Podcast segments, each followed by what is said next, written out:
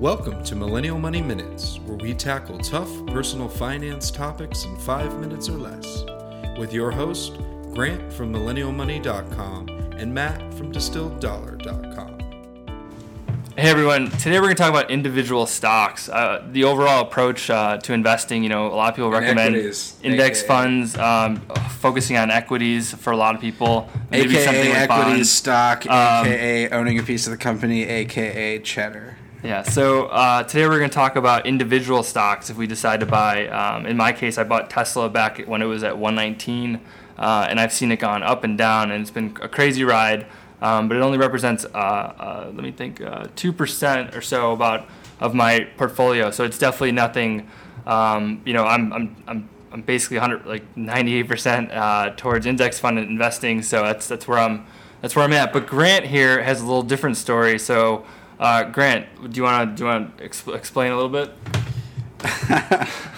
So I'm a huge fan of index fund investing, and I invest a vast majority of my long-term assets in index funds. Uh, I've been very lucky just since 2010 when I started. You know, it's been a part of a, a bull market, so I've I've benefited from that. Um, but just dropped a bomb on another episode. Um, I hold, big bomb. Yeah, I'm actually.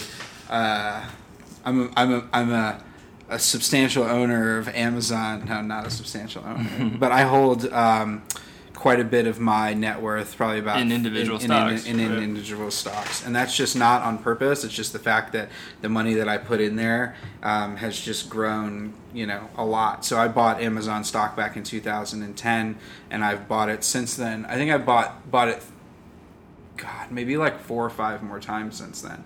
I so I was say, yeah, I consistent. I was into- consistently buying. Right. The last time I bought, last February 2016, Amazon. I think I, I bought it at like 571, So you- 571 a share, and today what is it? It's Like at 900 something. 900 something. So basically, what I'm hearing is, uh, you know, this isn't the case where you had a couple thousand dollars, you threw it at something, and it doubled, tripled.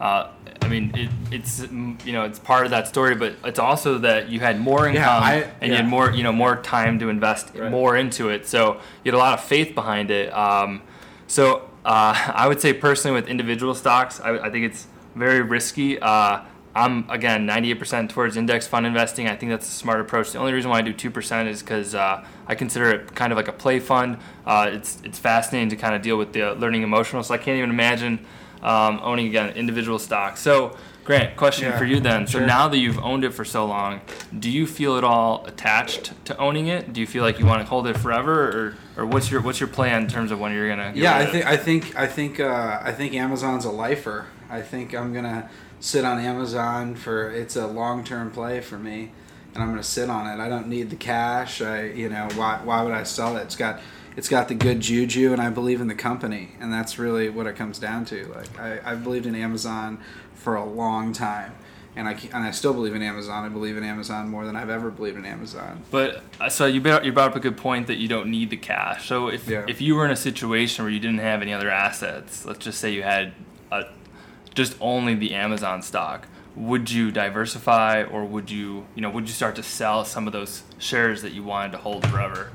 No, Even I if you had 100% in one in one stock out of, and no other assets or anything. I would I would put 100% of my assets in Amazon today.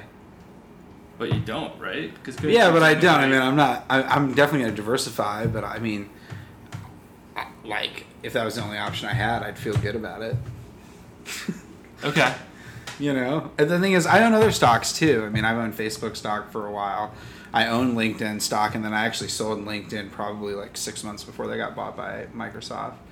Um, Yeah, I'm thinking the only the only individual stocks I've ever owned is uh, Berkshire because I wanted to go to the Berkshire shareholder meeting, which I did uh, three years in a row, and then Tesla, and I've wanted to go to the shareholder you meeting there. bought, have you bought any any more? I did, I, did don't buy I did buy more when it went up, and then um, but again, it's only a small percentage of um, yeah of my portfolio. Does Buffett still own? What was I thinking? I was thinking about something today that he owned that he probably doesn't own anymore. He, like something like Dairy Queen.